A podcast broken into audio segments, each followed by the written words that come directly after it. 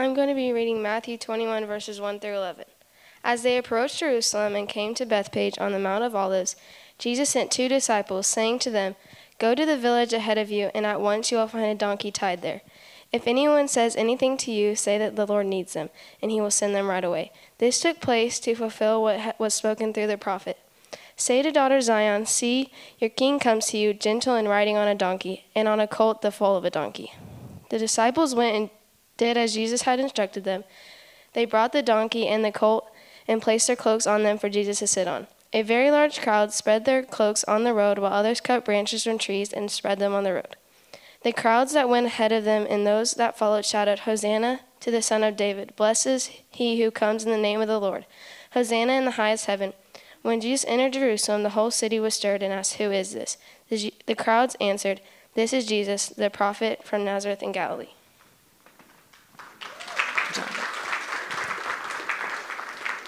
Good job, Miss Ella. That is my um, oldest daughter and the star of many uh, sermon stories. We have the kind of PKs in our house that argue over how many times they get to be in our sermons. My middle kid is always like, I never get to be in your sermons. I'm like, girl, you need to give me some more material. then let's talk after that, okay? well, good morning, everyone. I'm so excited to get to speak to you today. Um, as, as, most of you know, and as Pastor Matt already mentioned, today is Palm Sunday, and it also marks the beginning of Holy Week, uh, the sacred span of time between Palm Sunday and Easter. This marks the final week on earth for Jesus, and it's the centerpiece of our faith. So, Palm Sunday, a famous moment in the life of Jesus, and a very familiar story to what I would assume is most of us in this room. Today, we're going to break down and discuss this story and all of the good things that are packed into it. But you may be wondering, aren't we in the Shadow of the Cross series? And haven't we already, in the timeline of our series, we've already walked through uh, the death and burial of Jesus? Aren't we a little bit out of order if we're talking about Palm Sunday today? And to all of those questions, I would say yes, absolutely. We are out of order. But what we're going to do today is push the rewind button on our old school VCR and just rewind just for a little bit because we're only going back one week. Uh, we're hitting reverse to look at the moment when all that we have been talking about over the last several weeks began the triumphant entrance of Jesus and the beginning of his final week on earth. But today, I don't just want to break it down. I'd really like to set a stage and tell a story, to really let the story wrap around us in a way that we can place ourselves into the narrative and not just hear a familiar story in a way where we kind of glaze over, but really experience it in a new way. So, our scene opens with Jesus on the Mount of Olives, and both prophetically and historically, this is significant because it was prophesied hundreds of years prior that the priest king or the Messiah, who was destined to bring all of the nations to the God of David, would stand on this mount. Meaning, the stage of our story for today is being set. The stage for this grand moment, this triumphant entry that will ring true and ignite a response from the Jewish hearers and those who would see and participate in it.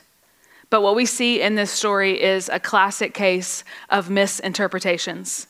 Jesus and his ministry is just coming off of one of the most buzzworthy things in his ministry to date the raising of Lazarus from the dead.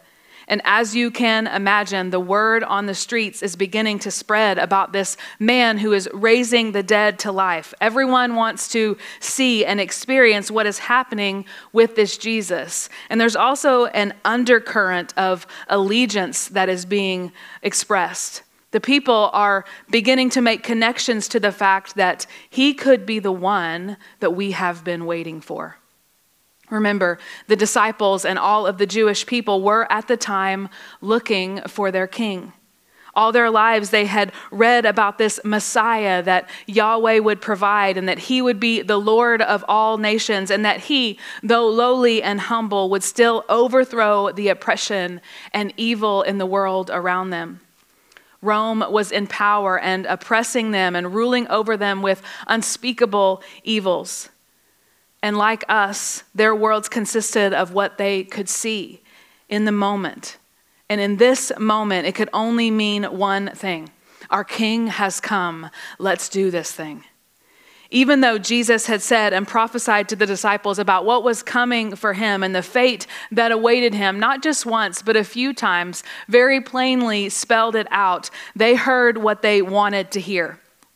Selective hearing is what my husband calls it. Apparently, it's a disorder that he has, that he possesses. So, if you guys could just pray for him, that would be great. It would really help me out. Jesus probably got the first sentence out and talking to his disciples See, we are going to Jerusalem. And then immediately their minds go, they're wondering, they're picturing what it's going to be like when that actually happens. And they're completely ignoring what he is telling them is actually going to happen when they get to Jerusalem. In Luke chapter 9, verse 51, it says this When the days drew near for him to be received up, he set his face to go to Jerusalem. To set his face towards Jerusalem meant something very different for Jesus than it did for the disciples. You can see the visions of greatness that were dancing in their heads a few verses before that an argument arose amongst the disciples as to who was going to be the greatest. So obviously, we can see by how they're interacting with each other, by how they're arguing with each other, what they thought this moment would mean glory, conquering, our moment for this movement that we've been following to really take off. Jerusalem and glory were just around the corner. Oh, what it would mean for Jesus to finally take the throne. There's no doubt what is on the disciples' minds. It wasn't weird for them when they were asked to go get a donkey. They knew why. This was the fulfillment of Zechariah's prophecy given centuries earlier. Let's read this prophecy from Zechariah. Rejoice greatly, O daughter of Zion. Shout aloud, O daughter of Jerusalem. Lo, your king comes to you. Triumphant and victorious is he, humble and riding on a colt, the foal of a donkey. I will cut off the chariot from Ephraim and the war horse from Jerusalem and the battle bow shall be cut off, and he shall command peace to the nations. His dominion shall be from sea to sea, and from the river to the ends of the earth. So they probably have a checklist going on in their heads Mount of Olives, check. Donkey, check. The long awaited Messiah had come the king of Israel, and not just of Israel, but of all the earth. Jerusalem would be his capital city, and from there he would rule the world in peace and righteousness. What a day this was! How their hearts must have been pounding in their chests, their hands a little bit sweaty about the possibility of a, of a possible battle coming. The music begins to swell, as with any great movie, we can hear the music beginning to rise underneath them. I played basketball in, uh, in high school, and now that I have middle and high school um, kids, I get to relive those moments a lot. We talk about that. Our glory days is what Bodie and I call them. He played high school sports too, and we were joking and laughing at each other um, a couple weeks ago. I was like, you know, we really need to get some new accomplishments because we're a little too old to be reliving these days over and over again. But, anyways, I played high school in basketball. And um, when we had a home game, um, our team had a song, you know, that we would come out to. If you ever did basketball, maybe you had the same. Um, so we would uh, had this particular song, and so when it was time for us to come out, we would all be huddled in the locker room waiting. The song would come on, but we had a specific moment that we wanted to come out in the song to, so we would let it play for a couple of bars and then come out. And I was thinking this week about the energy in that room and what it felt like, and waiting as it was time for our moment to come in. And I imagine that it might have felt a little bit like this on Palm Sunday in a much lesser way, obviously. But this was it. This was their big, grand entrance. And I'm sure they were thinking, how is this, how is he going to do it? Is he going to whip up the enthusiastic crowds and we have a people's revolution? Would he call down fire from heaven and just consume the enemies of God? Would any of us, any of his followers, any of the people be lost in any of the struggle? The tension of the moment must have been tremendous. And when they start to enter into the city, things start to happen. We are told that people began to spread their cloaks on the ground. Some cut palm branches and spread them out, and they were shouting, Hosanna! Blessed is he who comes in the name of the Lord. Hosanna in the highest. Now, before you get all sentimental and thinking about your Easter plays of old and your gentle ladies in the church and their Bible costumes waving their faux branches back and forth, anybody? Anybody else? All right. These same faux branches that lived in the, the prop room the rest of the year. This is not what this moment was like, okay? This was a provocative moment. This was not uh, tame like the Hillsong tune that we sang this morning together. It wasn't subtle. It was a riot, it was a statement, it was fists in the air, battle cry. Remember, the Jewish people were looking for a Savior. They were looking for one to deliver them. And yes, Jesus was and is that, but on very different terms than what they had pictured. It was Passover, the salvation celebration of the Jewish faith, and the world would be coming to Jerusalem to celebrate in this festival. The city that normally held around 30,000 people would now have around 180,000 people. The crowds that surrounded Jesus were not small. And so, again, it's another check mark. This is the time to do it. If there was ever a time, this is the time. Everyone's here. The world is watching. We're here to celebrate our salvation event from the time of Moses. You delivered us once from our oppressors, and now it's time for you to do it again, God, in the same way that you did before. The symbol of laying down the coats is similar to how we lay out the red carpet, but it was also a sign that they would give anything else they had to give to him as well. The cut palm branches were a symbol not only of worship, but it could also been a symbol most likely of rebellion. In Jerusalem, raising the palm branches pointed back to the Maccabean revolt, and it was a defiant and provocative symbol to Rome that they would no longer be under their rule. This wasn't some Sunday school display. This was a protest, a scene, an uproar. It was not tame, but wild. And for much of Jesus' ministry, he urged people to be quiet about who he was. When he healed people, he told them not to, not to say anything. When he confronted demons who recognized him as the Son of God, he told them to shut up. That's because it was not time for him to declare himself as Messiah. But on Palm Sunday, the time had come. In fact, we read Jesus' words in Luke saying, I tell you, if they keep quiet, the stones will cry out. So, this, my friends, is a moment. So, now what? We've placed ourselves in the story. We feel the emotion of it. We experience this grand entrance. Now what? Back to our earlier questions. What would happen next? After this kind of moment, surely something grand is about to happen. But when Jesus turned his face toward Jerusalem, he knew this was coming. He knew what they would be thinking. He knew what kind of revolution they were hoping for. And we're told again in the Gospel of Luke that Jesus wept over the city. This is only the second time that we read in the Gospels that Jesus wept. And he does not weep for himself, he weeps for the city. He weeps for those who are now shouting Hosanna, who will soon shout, Crucify him.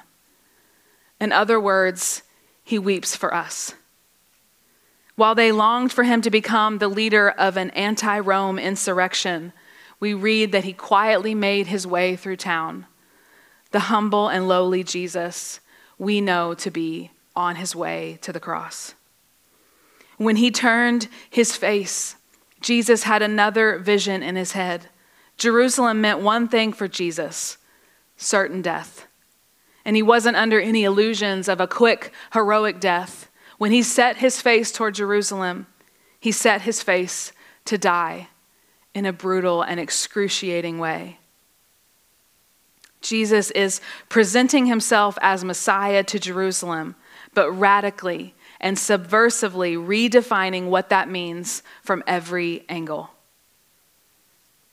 Jesus then, after this moment, this entrance, he then makes his way to another famous scene of our faith. You may know it as the cleansing of the temple or the turning of the tables. In our text today, our author Matthew places this scene as the very next thing that we read. Mark and Luke both place a small story in between, and John places it at the very beginning of Jesus' ministry.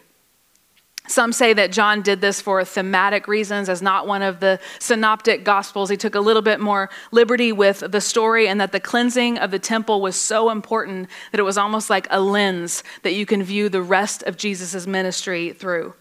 Some say that he may have cleansed the temple twice, which makes it kind of funny to think about the second time that he came in and like people like seeing him come in and being like, oh my, everybody put it all away. Either way that you would like to view this story, we can know that is very important. So, after this scene, this grand entrance, Jesus heads to the temple and he starts to turn over tables as a calculated statement, not a fit or a tantrum. So, let's read this account in Matthew. Jesus entered the temple courts and drove out all who were buying and selling there. He overturned the tables of the money changers and the benches of those selling doves. It is written, he said to them, My house will be called a house of prayer, but you are making it a den of robbers. The blind and the lame came to him at the temple, and he healed them. But when the chief priests and the teachers of the law saw the wonderful things he did, and the children shouting in the temple courts, Hosanna to the Son of David, they were indignant. Do you hear what these children are saying? They asked him. Yes, Jesus replied, Have you never read, From the lips of children and infants, you, Lord, have called forth your praise? And he left them and went out of the city to Bethany, where he spent the night. This is a statement against the institution that did not resemble the kingdom of heaven that Jesus came to usher in. This is a moment where the Messiah shows us what the kingdom of God was really like. But again, in a way that most around him were taking back, confused, and some infuriated by. Jesus' first stop was not to the capital, but to the church. He went to the heart of the institution and cast out this false religion, one with limits and separation and weird expectations once again flipping, along with some tables, the people's expectation of exactly what he came to do on its head. You see, the Palm Sunday message, along with this scene at the temple, are both saying the same thing if we have eyes to see it. The kingdom of heaven is at hand, but it will not come in the way that you think. It will not come through power, influence, and force, but through love justice, mercy, and sacrifice. The first will be last. The outsiders are now insiders. The kingdom of heaven is at hand, but it will not look like the ways of the world. The people were right. Their king had come, but so many people missed it because they already had a specific outcome written out in their head. Their king had come, but the people began to drop like flies when he started going off script and not doing exactly what they thought he should do. So, all of this leaves us with a few questions to wrestle with this morning. What do we do when Jesus doesn't show up in the way we expect him to? What happens when our expectation of how we want him to show up and the reality of the outcome that we've been hoping, believing, and even praying for don't line up? What will we do when the saving we long for doesn't come in the way we expect it to? It's easy to render Jesus useless when we're only willing to see him on our terms. And before we turn our nose at the people from the text, they were looking and searching for relief, for something to give in their favor, for someone to save them from the oppression that they had been living in and under for years. They had been praying, believing, and hoping, and this felt like the moment. As we've already pointed out, all signs pointed to this is it. This is the moment. And so we can have empathy with them this morning. Remember, we're placing ourselves into the story. We can have empathy to what they were going through. They had expectation and hope, and none of this is bad. It was just their expectation of how he was going to do it is what got them into trouble. And I know for me, this can be such an easy trap to fall into, particularly in times of crisis and times of need, times when we take big steps of faith. God, we need you to act now. We need you to step in and do this for us. Some of you know our family's story with City Church began as a church planting journey. We came to City Church with the hope and the dream to plant a church in West Tulsa. And we jumped into Seed Network and began all that's involved there. And after months of prayer and conversation, we were approached by Pastor Matt and asked to consider planting a location of City Church. And the dream of City West began. We built our launch team of beautifully amazing, committed people who were committed to the mission and what we were going to be doing in West Tulsa. We planned and prepared. We prayed and cried. Our house became City West Incorporated um, in the weeks prior, and it was filled, literally filled, with signs and kid supplies and door hangers and all the things that come along with church planting. It was incredible and completely insane. And I, I couldn't help but think of this moment in my life this week as I prepared for this message because launch week and month felt so much like this grand entrance that we were talking about. Our team just ready, like, this is it. This is our moment. We're about to go in. We're going to conquer this place. We're going to do this thing. And we launched, and it was both really great and really, really hard. We planted in a difficult place, and we knew that. And so it was just like continually like we're putting our noses to the ground. We're going to keep working week after week. And we did that. We kept working. And just as we were feeling a slight shift in momentum, and we were looking forward to and planning expectantly of our first Easter as a church, just a few short months after planting, March of 2020 happened. And we tried to keep it going. We toiled and prayed and we met in a park and we found a new location when we couldn't meet in our original location. We tried to figure out exactly what we were supposed to do over months and months. And in the end uh, we made the decision to join back together and reimagine what ministry would look like for us and what our west tulsa ministry would look like. Most of you guys know this story or familiar with it. But full disclosure there was moment after moment after moment where we were like, What are you doing here, God? Where are you? We did the things. We prayed the prayers. We took the step. We gathered the team. We did all of the work. It feels like we held up our end of the bargain and then you bailed.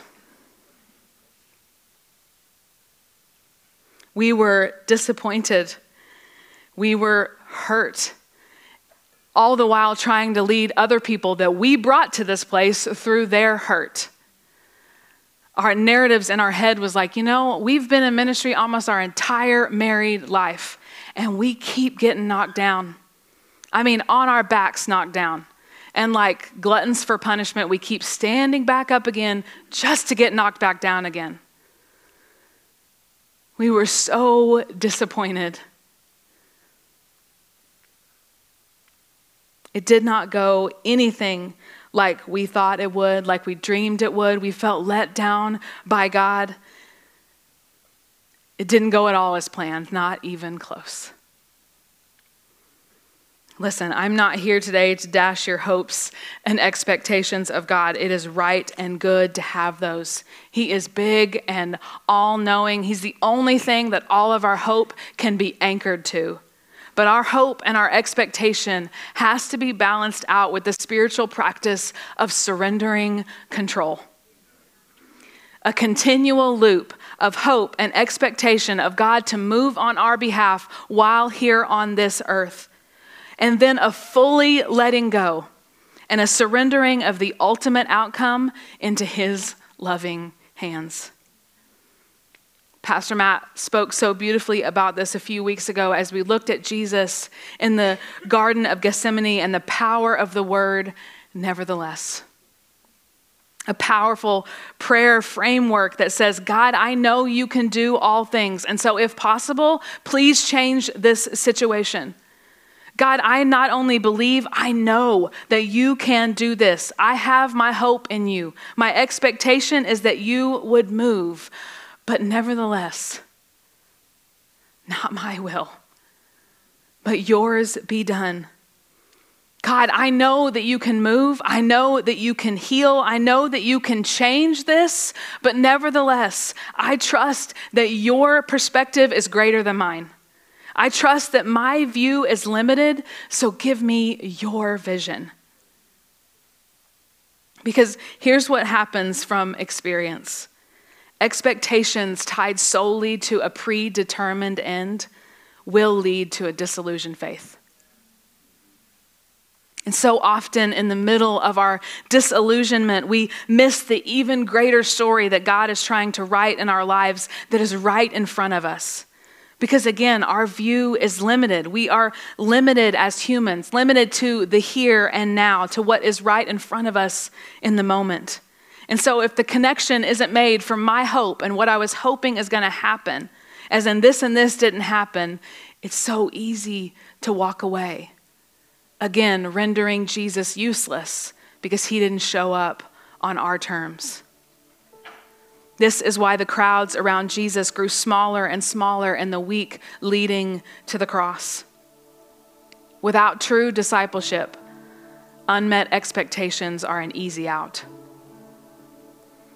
The people that were closest to Jesus, his disciples, his people, his followers, their story with him didn't just begin. They have history, they have been with him, walking with him learning from him, being loved and rebuked by him.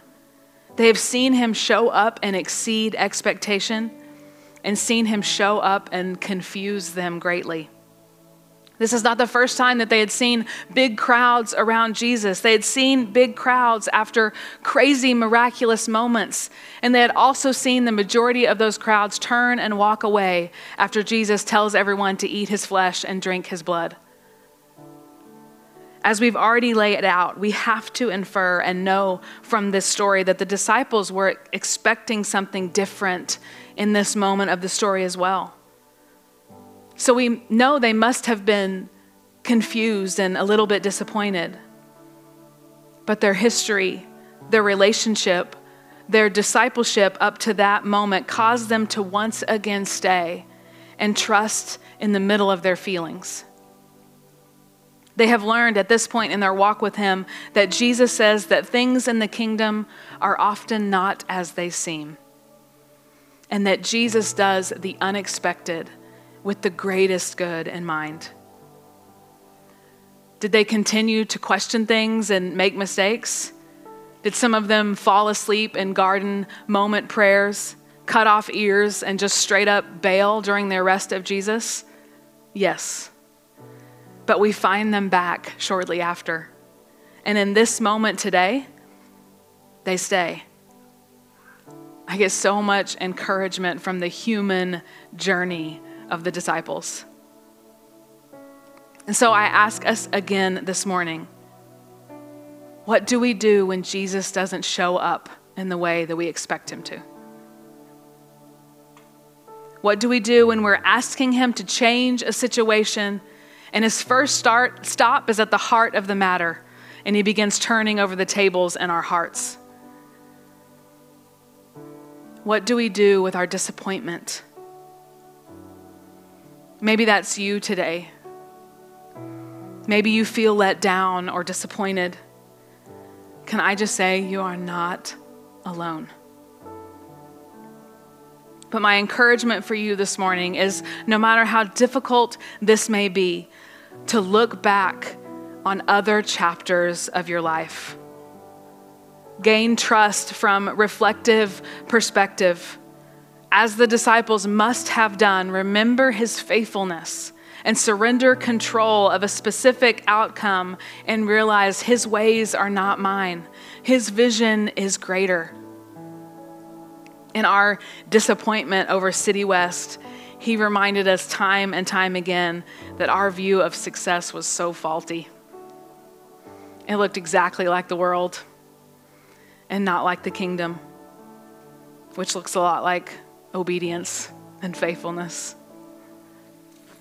We were so fixed on the one way that we expected him to show up that we missed so much of what he did and is still doing. Oh, this doesn't take the emotion away. It doesn't take what I feel in the moment or in moments where my pride begins to bubble up. But now my prayer looks a little bit like this God, give me eyes to see. Give me your eyes to see. Because again, the wild thing about our story and our text for today is that Jesus is answering the cries of the people. He was fulfilling in real time the long awaited prophecy that they had been longing to see. That day, riding into Jerusalem, Jesus answered all their prayers and said yes to all of their desires only he did so at the deepest level, in ways that they could not see or fully understand. The people were longing for a conquering king, and instead he came as a suffering servant. They were looking for someone to come through town and begin overthrowing the government, and instead he goes to the house of worship and throws over tables and invites those who had always been on the outside inside. Jesus' kingdom, the kingdom of God, is not about blessing things as they are presently arranged, but changing them until the present arrangement reflects the one that God intends. Everything is at risk when Jesus begins his entry into Jerusalem. And the same is true when Jesus enters your life and mine. This is costly discipleship and a sobering reminder for us today. Would you stand with me this morning?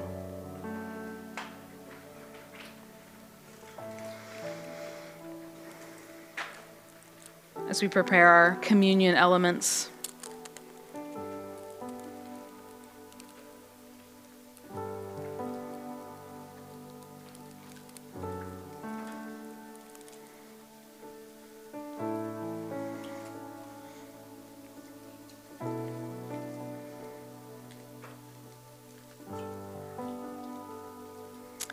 Fleming Rutledge calls Palm Sunday the Trojan horse of the Christian calendar. We're lured in by the festivity and quickly knocked over the head with the brutality of Good Friday. There's no path from Palm Sunday to Easter without walking through death. So, today, as we begin Holy Week, this week stretching from Jesus' entrance into Jerusalem to his death on the cross and his resurrection, this week shows us everything about God. But it doesn't ask us to understand God. Holy Week asks us to behold God in the person of Jesus Christ. So that's what we want to do this morning as we take communion. But just close your eyes with me. When we behold Jesus, we are beholding God. We see Jesus share an intimate meal with friends about to betray him. Jesus kissed mockingly on the cheek. Jesus healing a man who'd come to arrest him of a wound given by one of his disciples. Jesus put on trial in the name of God. Jesus insulted and beaten. As we behold Jesus in all of this, we are beholding God. God betrayed and mocked. God healing one that came as an enemy. God put on trial and beaten, and worst of all, God put on a cross.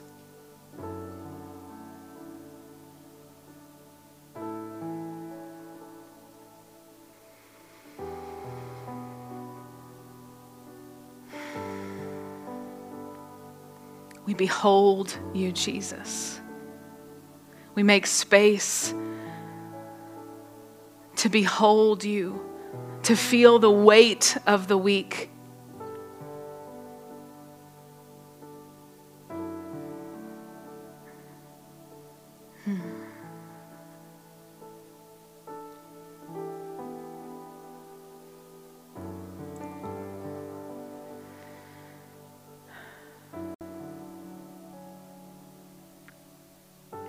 Behold you, Jesus, as we remember your body that was broken for us.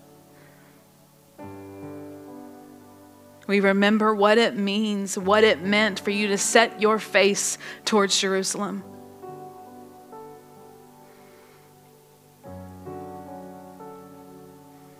Your body broken for each and every one of us. We behold you, we remember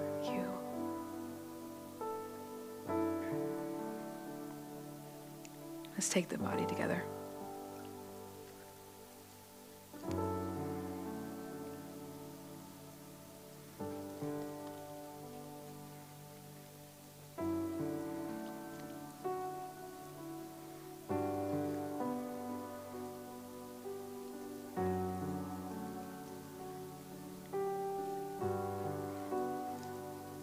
God, we behold you as we remember your blood that was shed for us, your blood that covers and washes over us, your blood that made a way where there was no way.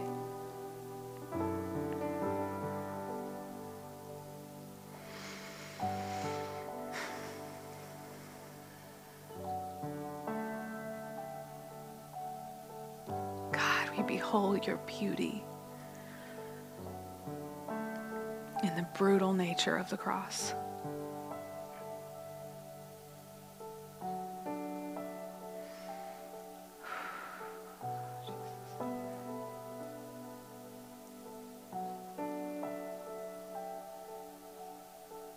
Let's take the cup together.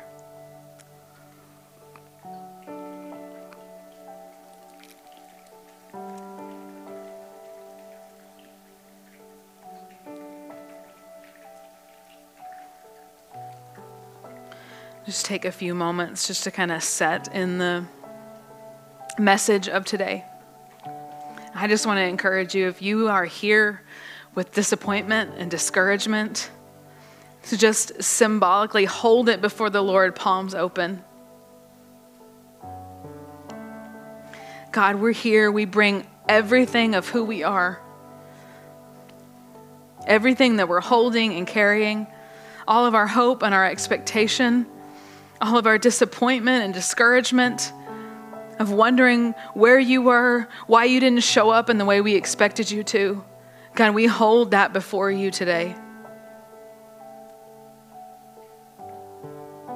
God, we give you the weight of control that we were never meant to carry in the first place. We surrender all of that to you. And Lord, we pray this prayer. Would you give us eyes to see? Give us eyes to see. Give us your vision. Help us to see your glory all around us, your moving and working and saving.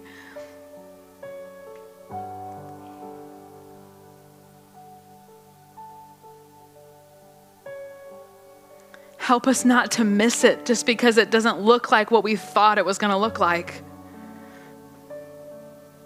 We trust that you know best. Who are we? Who are we to know and to think we would know how you should work and how you should move? We trust your perspective in the middle of our feelings.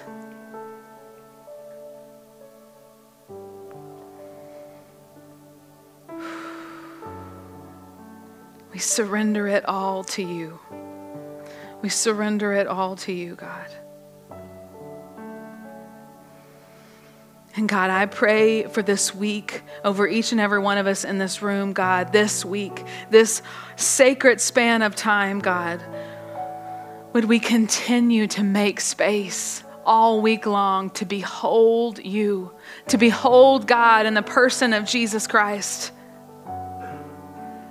May our vision, may our eyes and heart be drawn to you. Would you give us a new revelation of what this week means for us personally?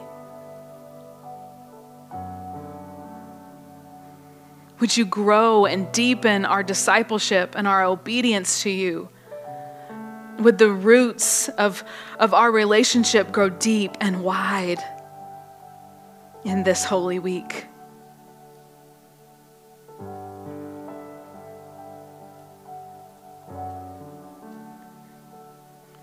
Thank you, Lord. I thank you for all of this.